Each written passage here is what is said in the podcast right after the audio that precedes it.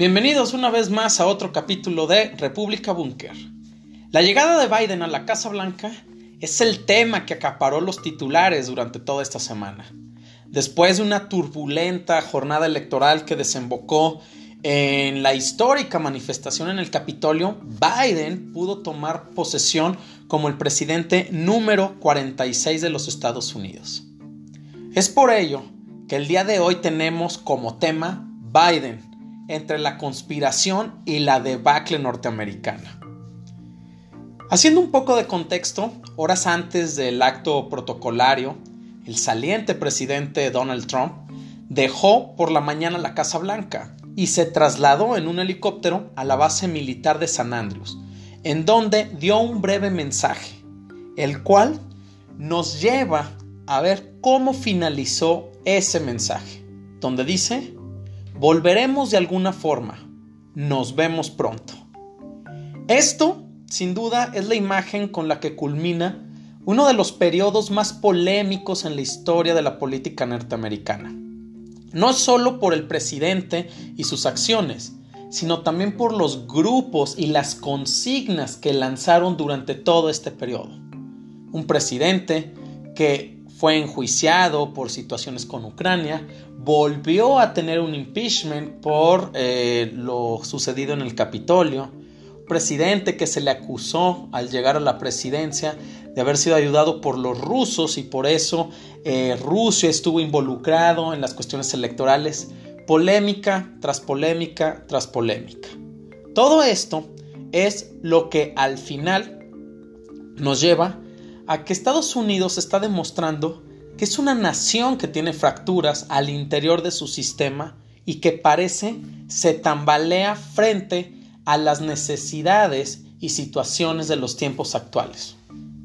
El mensaje de Biden como presidente se enfocó fundamentalmente sobre la unidad nacional, la unidad que necesita el pueblo norteamericano después de haber visto estas divisiones generadas durante el gobierno de Donald Trump y que vienen de antaño. No solamente es cuestión de Donald Trump, sino que también con Obama se vio una división racial, con eh, eh, George Bush Jr., Clinton, etcétera, etcétera, etcétera. Este tema, sobre todo de la unidad nacional en los Estados Unidos, es el que será el lastre durante todo su mandato, porque como lo hemos mencionado, los presidentes de los Estados Unidos siempre han tenido que lidiar con este problema. También quedó claro que con estas elecciones que un mejor nombre que le podríamos dar a la nación de las barras y las estrellas sería Estados Desunidos. Pero algo pasa en las entrañas del establishment y algo muestra que la sociedad americana tiene recelo y mucha suspicacia ya sobre su élite gobernante. Antes, la élite gobernante se veía como aquellos hombres que tenían las riendas del futuro del país, que tenían un rumbo, un objetivo. Esto ahora queda de manifiesto que se está perdiendo y ahora hay preguntas y sobre todo cuestionamientos y por ello es que hubo un tema del que se habló durante la administración de Trump y volvió a posicionarse en estos últimos días frente a lo que representa Biden y su partido.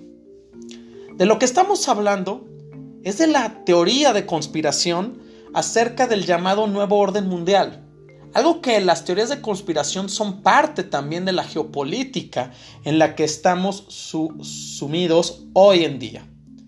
El orden mundial, esta teoría que afirma la existencia de un plan diseñado con el fin de instaurar un gobierno único, burocrático y controlado por sectores elitistas y plutocráticos a nivel mundial, y que además se ve y se presenta como ese poder oculto que controla un país al margen de las instituciones democráticas, la prensa y la opinión pública, etc.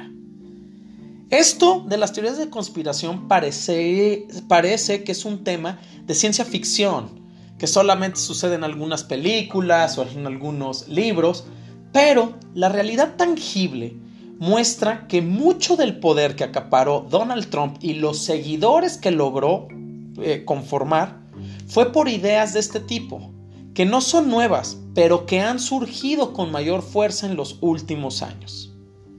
Queda claro que Donald Trump representa un sector conservador de los Estados Unidos. Y también no es un secreto ¿sí? que Biden es parte de una cara que se alinea a intereses que distan mucho en algunos aspectos del conservadurismo norteamericano. El establishment, este concepto que se utiliza con frecuencia en la política en todo el mundo, y parece, hace referencia a un grupo selecto de personas que tienen el control sobre algo, generalmente el poder económico político, es lo que representa Biden y lo que muchas veces atacó Donald Trump. Y en este mismo concepto es donde se desprenden los distintos caminos que siguen tanto los seguidores de Donald Trump o los ahora seguidores de Biden. Este establishment, el de las guerras, el del poder depredador, el que mueve los hilos de la geopolítica, quien derroca gobiernos y crea algunos títeres que funjan como vasallos ante el poder norteamericano, solo ha demostrado un colapso total dentro del bipartidismo norteamericano. ¿Y por qué le llamamos colapso? Pues porque a la larga no existía un candidato que realmente presentara una renovación o un rumbo fijo para la nación que en apariencia se presenta como la más poderosa del mundo. No había un rumbo político, no hay un rumbo de unidad, simplemente eran dos carreras políticas que buscaban la Casa Blanca.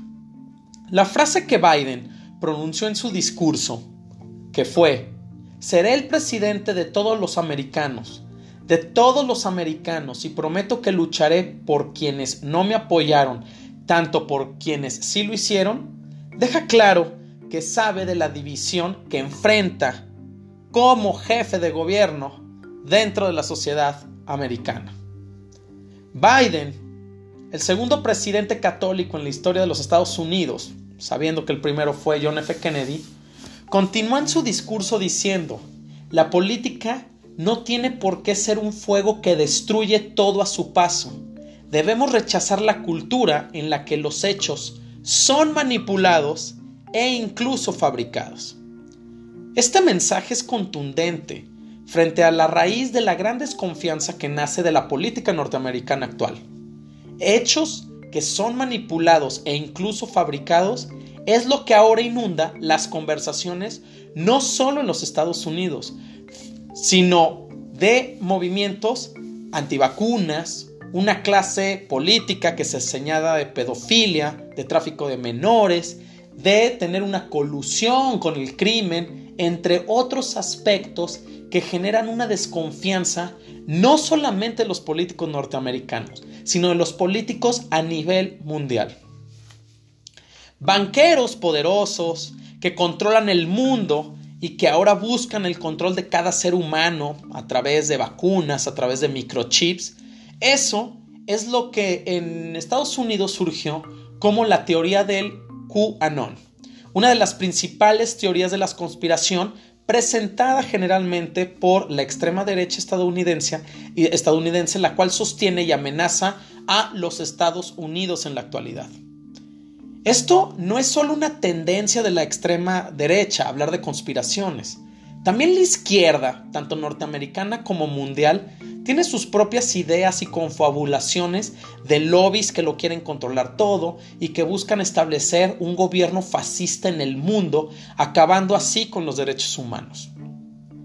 Este tema de las conspiraciones no es un tema menor, y si bien es cierto señalar que esto hace unos años fue un fenómeno marginal o se consideraba un fenómeno marginal que la mayoría de la gente ignoraba, poco a poco en estos últimos meses se ha vuelto muy popular, sobre todo ante las contradicciones de información en temas cruciales como lo ha sido el tema del COVID-19 o de la 5G, que han desaltado una euforia que ha llegado a tocar las fibras más profundas del tejido social de los Estados Unidos. No en vano, el nuevo presidente mencionó esto de los hechos manipulados o incluso fabricados. El establishment demócrata, ese poder político que ahora tiene el control de Washington, con su neoliberalismo progresista, promotor ahora de la unidad entre el gran capital con las conducciones de los movimientos sociales, no cambiará el carácter de un partido con una visión imperialista. Los medios de información sin duda han querido maquillar la cara de la supuesta nueva política estadounidense, al grado de que una revista tan popular como Time presenta recientemente en uno de sus eh, números un despacho oval caótico tras el paso de Trump. Imágenes que sin duda lo único que hacen es fomentar el pensamiento maniqueo de los buenos contra los malos. Como si la administración de Obama-Biden, donde participó como vicepresidente el actual presidente de los Estados Unidos, haya sido color de rosas o el de Trump y Pence solamente haya sido un desastre. ambos Ambas fórmulas, tanto la de Obama-Biden como la de Trump-Pence, tuvieron sus aciertos, pero también sus grandes defectos, y ambos representaron a una política norteamericana basada en el imperialismo, en la situación de control y la economía y la política agarrada como parte de su tesoro y moneda de cambio. Esto sin duda es lo que alimenta la desconfianza y llena la canasta de las conspiraciones, siendo esto un reflejo de la geopolítica actual, donde en pleno apogeo de la desinformación, las fake news, la era de la posverdad, lo que queda es forzar la causa de los hechos y entonces tener así una respuesta a la complejidad de este mundo. La desgastada confianza en las instituciones locales para avanzar con los planes del capitalismo local trascienden a un campo global donde Siria, Ucrania, Centroamérica, Rusia, Venezuela empiezan a ser actores eh, principales y donde las derechas se presenta también como el artífice de todos los males a ciertos personajes, como en este caso podríamos hablar del millonario George Soros. Y por el otro lado tenemos a la izquierda, quien tiene a sus caballos de batalla dentro de la cuestión conspiratoria por acusar a ciertas instituciones mundiales de ser la causa del problema. Y estos son tanto el Banco Mundial como el Fondo Monetario Internacional.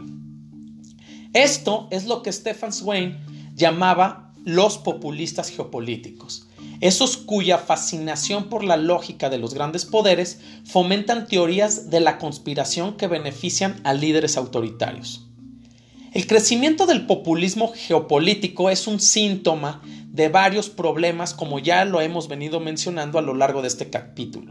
La desinformación, la desconfianza, la pérdida de, credibilidad es lo que lleva a que sea cualquiera de los espectros políticos sigan o que puedan hacer una red de conjeturas, por más absurdas que parezcan, para dar paso a la lucha que se esgrime.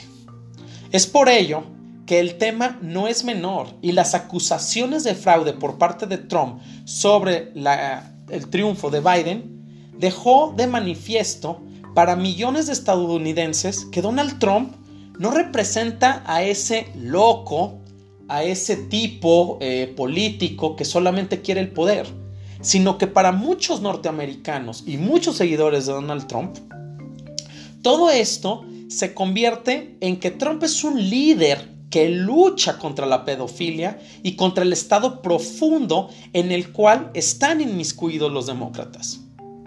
En el otro extremo, también tenemos exactamente lo mismo.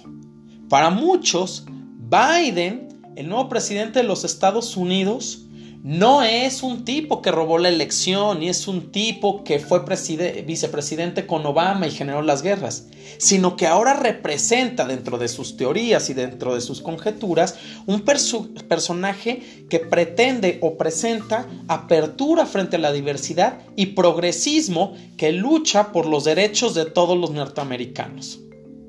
Al final, se puede decir que Biden es mejor que Trump es algo de ingenuidad. Esto es ingenuo, porque ni Biden es mejor que Trump y al final ambos son cara de la misma moneda. John Biden, es cierto, que mencionarlo, trae vientos de cambio, mientras en el Senado, demócratas y republicanos serán adversarios en cuanto a cómo administrar los recursos del Estado norteamericano.